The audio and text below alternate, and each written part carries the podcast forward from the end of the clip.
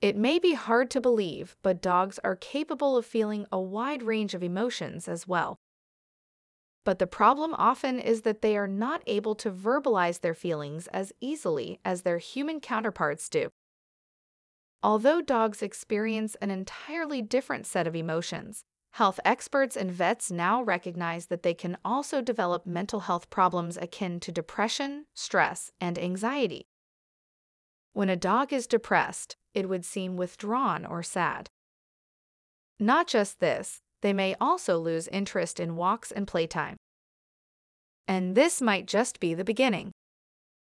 But the good news is, being a dog parent, you now have the tools and the expertise available easily to address these concerns. Let's read along to learn what can cause depression in dogs and what you need to manage it for them.